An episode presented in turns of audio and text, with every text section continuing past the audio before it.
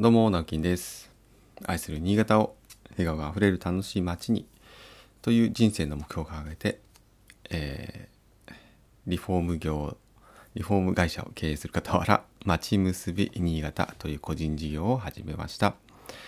はい、えー、おはようございます。えー、急に、えこのね、ボードの挨拶を変えると、大体こう、ぐちゃぐちゃってなる直樹です。えー、6月の2日、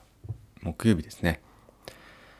と昨日ですね、えー、まあ、6月1日ということで、えー、個人事業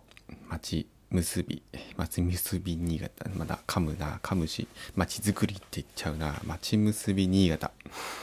えー、一応昨日がね開業日ということで、えー、昨日配信したわけなんですけども、えーまあ、ありがたいことにですね、えー、全然こう整備されてないまだホームページに、えー、たくさん来ていただいてですね、えー、申し訳ないなと思いつつも、えー、とはいえねやっぱりこう自分であのホームページ作ってますからあの、まあ、そんな専門的なことはわからないんですけど、えー、そうですね今までこう SNS 各 SNS 特に、まあ、Facebook がメインではあったんですけど、えー、Facebook だったり Instagram だったり、えー、Twitter だったりとか、えー、あとこの音声配信もそうなんですけどなんかいろいろねこう情報が あのいろんな場所で発信してよく分かんなくなる自分でもよく分かんなくなるんですよね。うん、でなんかね一見化できないかなっていうので これは私の方の都合でもあるんですがあとやっぱ寺尾泣きゃってどうなってんのとかね言われるんですよね。うん、直接それはこう Facebook つながってないとかでインスタもつながってないみたいな方から言われたりするのでえー、まあ、そういう方がね、えー、ああそういえばどうなってるかなと思って寺尾泣きやって調べたらホームページが出てきてそこで活動がなんとなくわかるとか、えー、例えば今月ねどういうことやってるかなとかどういうことやろうとしてるのかなスケジュールはねあのいつ何がやるかなっていうのがわかるような、えまあ、せめてねそういう最低限の、うん、告知ができるホームページ作りたいなと思っていますので、まあ、あの徐々に、えー、整備していきます。できればそこでね、こう連絡取り合えたりとか、まあ、チャット機能とか、うんまあ、会員、会員になってもらえると会員同士の、えー、そういう連絡手段になったりとか、えー、そんなこともできますので、まあ、また LINE とかね、そういうメッセンジャー以外の選択肢として活用できたらいいなと思ってもいます。まあ、こちら少々お待ちくださいということで、えー、っとですね、今日はですね、まあ、町結び新潟というよりは、えっと、ちょっと夜にとある、まあ、セミナーとか講演会に行ってきたお話をしたいかなと思います。はい、えー、どんな、まあ、セミナーだったかというと、昨日はですね、まあ、新潟市の中央区、古町地域っていうんですかね、えー、にあるニコットっていう、えー、新潟なんていう市民活動支援センターっていうのかなニコットっていうんですけども、まあ以前からちょっと耳にしてですね、あ、知らなかったんですけどそんな場所があるって、えーまあ、ちょっと知り合いの方も、まあ、そこに所属していて、えー、仕事をしているということもあって知ったんですがまああのどうなんでしょうかね私の活動もこの町別に新潟とか寺尾泣き屋っていうのも、まあ、市民活動の一環に、まあ、くくりに入るのかななんていう気もしていたので、まあ、ちょっと気になっていたんですが昨日はその中で、えー、企画された、えー、まあそういう座談会みたいなね講演会というより座談会みたいな形で、えー、やっていたところに参加をしてきました。え、で、えー、どんな内容だったかというとえ、っとですねすごく面白かったんです面白いって言ったらあれかなでも本当勉強になりました。あの菅井さんという方がそのお話をされたんですけども、え、菅井さんという方はですね、まあ、ぜひ調べてもらいたいんですがあの身寄りなし研究会だったかな？ごめんなさい。あのそれで合ってると思うんですが身寄りのない、まあ、特にお年寄りの、えーまあ、ためのというか、まあ、団体を運営されてまして、えーまあ、近々 NPO にされるということですね。これを2017年から、やっているそうです。でえっとこの身寄りなしってね多分聞けば何となくわかると思うんですが、まあ、お一人様っていうことですね。一人で、え住まわれてる方。えー、例えば家族とか親族とか血縁関係の方がまあ本当にいなかったりとか、うん、あとはいるんだけども遠方だったりとか近くにいないとかね、えー、身元引受人みたいな方お願いできるような方がいないような方っていうのがすごく、まあ、いろんなケースがあるんですけど、まあ、増えているということで、えー、まあその何て言うかなじゃあそれがどどう悪いのかというかどう影響するのか社会的に、えー、どんな悪影響というか良くないことがあるのかっていうのをいろいろお聞きしました。でなんでそういう活動をねそもそもされたかっていうのは、えー、菅井さんっていうのがその本業というか、えー、勤めているのはその地域包括支援センターで合ってるのかな？あんまり聞き耳が慣れてない言葉なんですけども、まあ、要はその福祉的な、えー、ケアをする地域にあるその支援センターというところでずっと働いていらっしゃるんですね。でその中でですねこれはあの中学校区にもう全国の中学校区に一つは一箇所はあるそうです。ぜひあの自分のねお住まいのところも調べてみてほ、えー、しいんですけども私はちょっとまだ調べてないんですが、まあ、そこのその新潟市の中国のまあ、あるエリアのところには勤めていらっしゃってでそこにはですねいろんなその相談が来るんだそうですね。えー、主にまあその福祉関係のことが多いんだそうですがやっぱその中で本当にその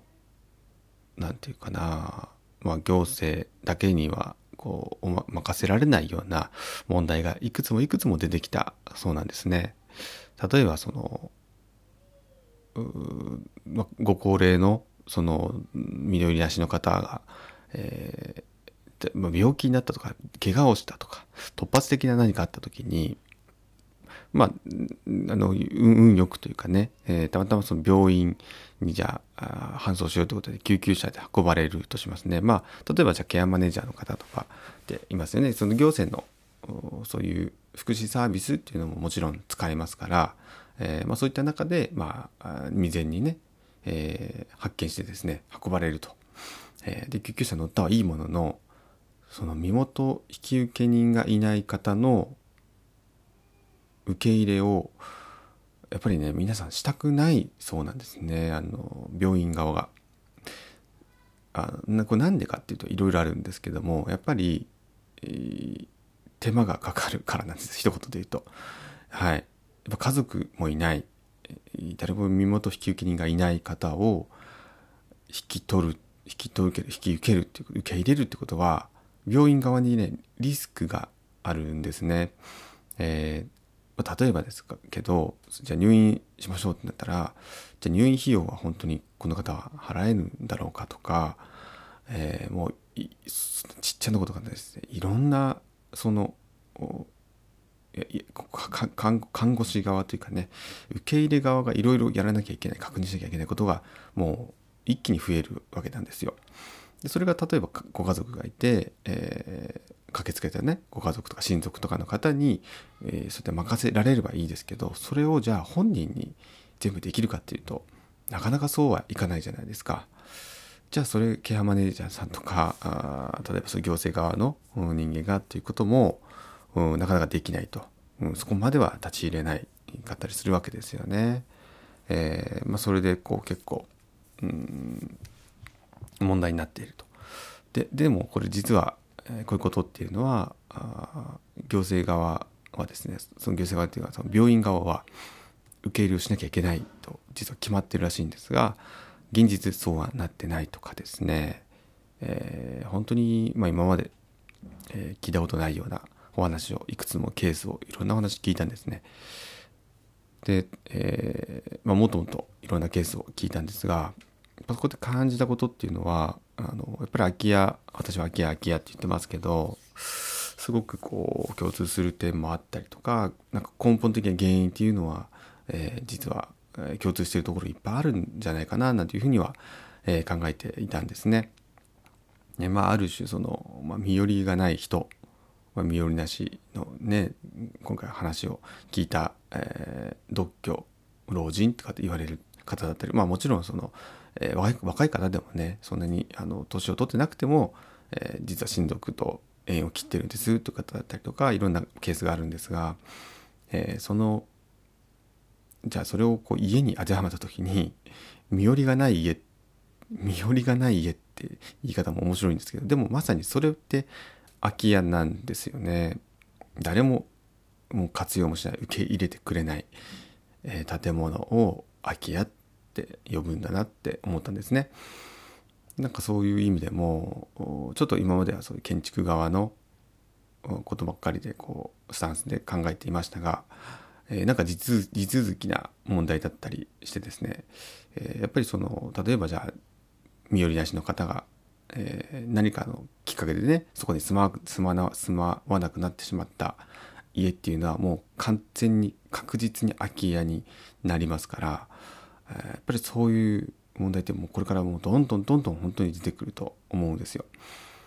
なんかそういう意味でもすごく昨日のお話っていうのは、えー、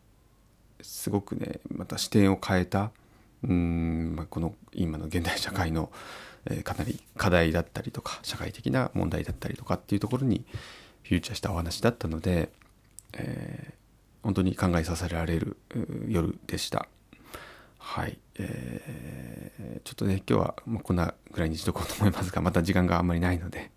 えー、またね、改めてお話ししたいと思うんですけども、えー、本当にいろいろね考えなきゃいけないことえやっていかなきゃいけないこといっぱいあるんですけどもでもその菅井さんも最後言ってたのがあんまりねこういう話ってこう結構深刻になりがちなんですけど